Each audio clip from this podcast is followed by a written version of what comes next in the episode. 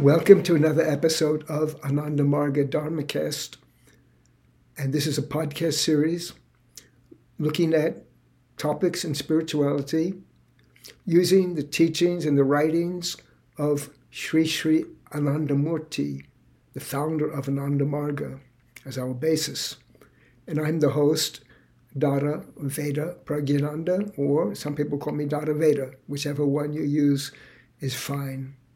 So today we're going to look at a discourse which he gave in 1978, and it's called Love, the Essential Prereq- Prerequisite. I'm going to read from parts of it, and I'll talk about it because I think it has a, a topic that is a perennial, of perennial importance, always important.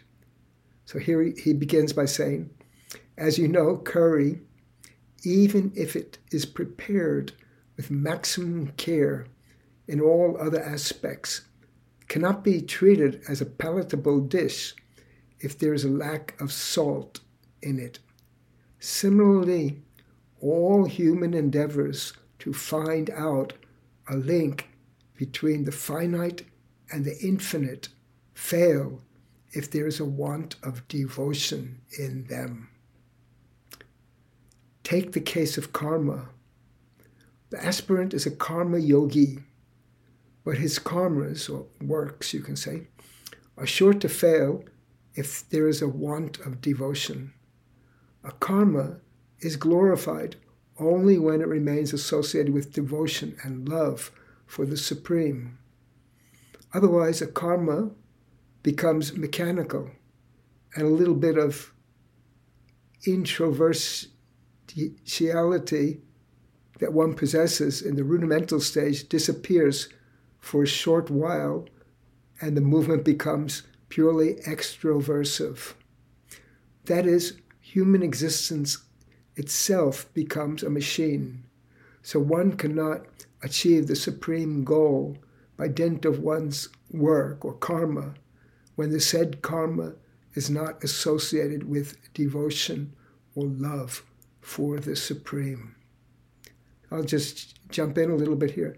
So here he's saying that that people sometimes try to they start out in a spiritual quest, but if they lose sight of that love and, and they just end up doing the the work, it becomes mechanical and it and it, becomes um, extroversive, it means becomes an exterior thing. It's, a, it's not a spiritual activity. It becomes a f- material activity if there's lack of the love for the Supreme. Now he goes on, he talks about people engaged in, in karma yoga, trying to help others. Now let us see what happens if one is engaged in tapasya. So tapasya means freely undergoing hardships in order to reach the goal within a short while. Now, what does happen while doing this tapasya if there's no love for, for the great? Such a tapasya is nothing but a misuse of time. Tapasya is another, another word you can say is penance. Tapasya without love is a misuse of time and will have an adverse effect on the physical body and also on the psychic body and the result is definitely bad. And here I'll also um, say something. Tapasya means we undergo hardship.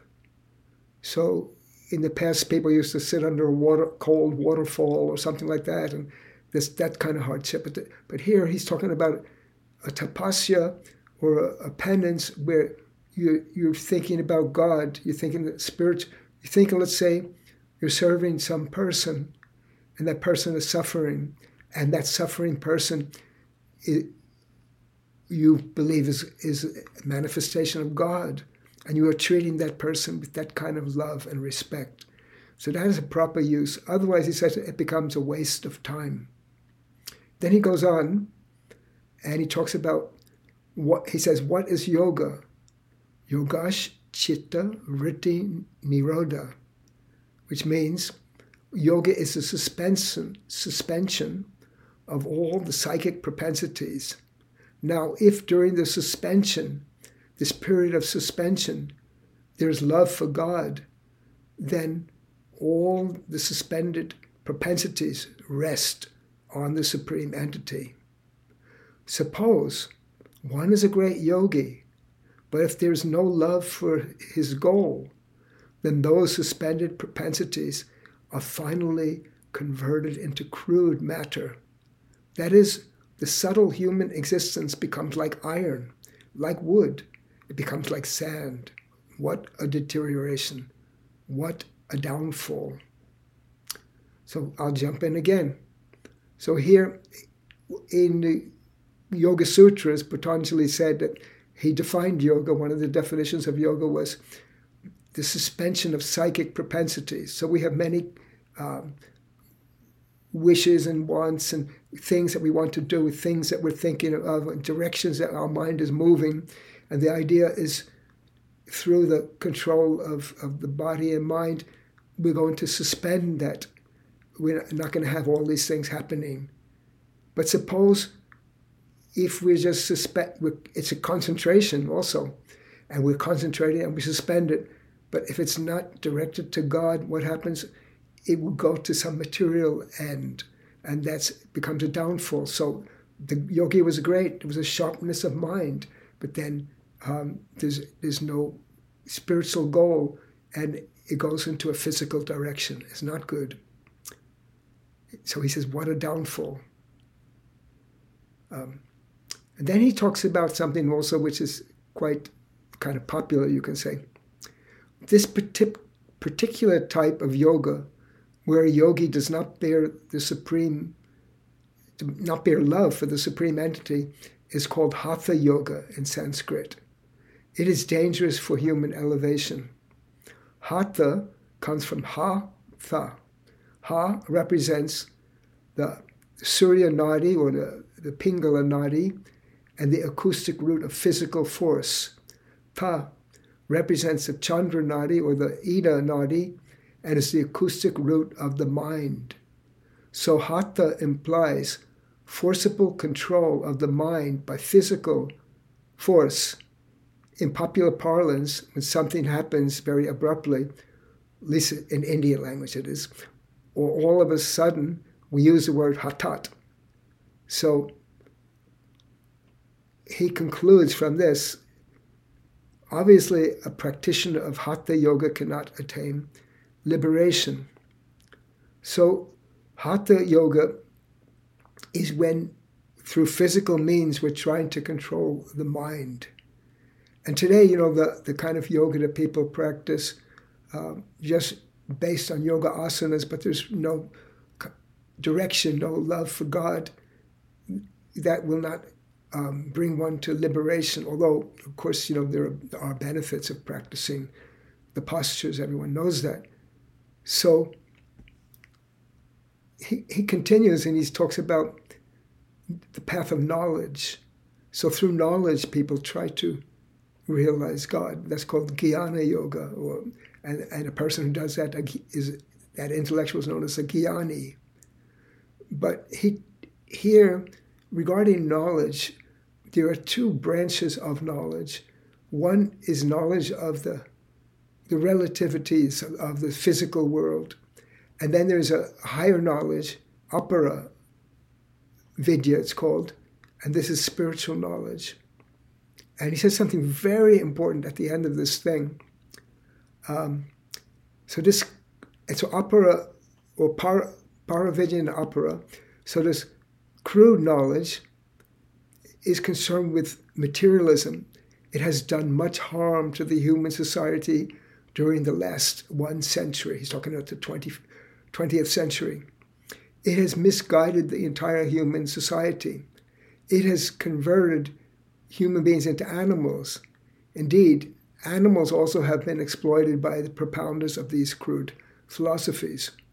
So when one neglects the, um, the spiritual knowledge, knowledge of God, and, and also love, when one neglects that and concentrates only on the on the physical side of things, then it's a disaster, not only a disaster in personal life, but for the society. And we're feeling this uh, disaster, even though he wrote it in the 20th century, we're in the 21st century. We're still feeling this. And until humankind gets it correct, then we will be suffering. As he also mentions, even the, animal kingdom uh, suffers because of that. Then he finishes by talking about, about, about um, bhakti, which is the yoga of love. But even in this yoga of love, there are different categories of it, different categories of devotion, and some some is a very materialistic, worse than materialistic. Like there's one category where where people they pray to God, they say, "Oh God," see they acknowledge God, but they say, "Oh God, um, destroy my enemies." So that's very bad um, kind of um, idea. Then there are other people who they they pray to God, and they but they're praying for something they say something like this. Basically, I'm paraphrasing it. They're saying, "God, you're perfect, but you forgot one thing. My um, my new car. Please, please send it to me." You know, so so this is it's not wishing any harm, but it's also not great. But the highest kind is is um, is called sattvic bhakti, where there's where, where the, there's love for God there, and not even in a higher stage where one wants to give pleasure, give make the, the God happy, not, not, not even attaining his own happiness. So this is the, um, this is the idea here.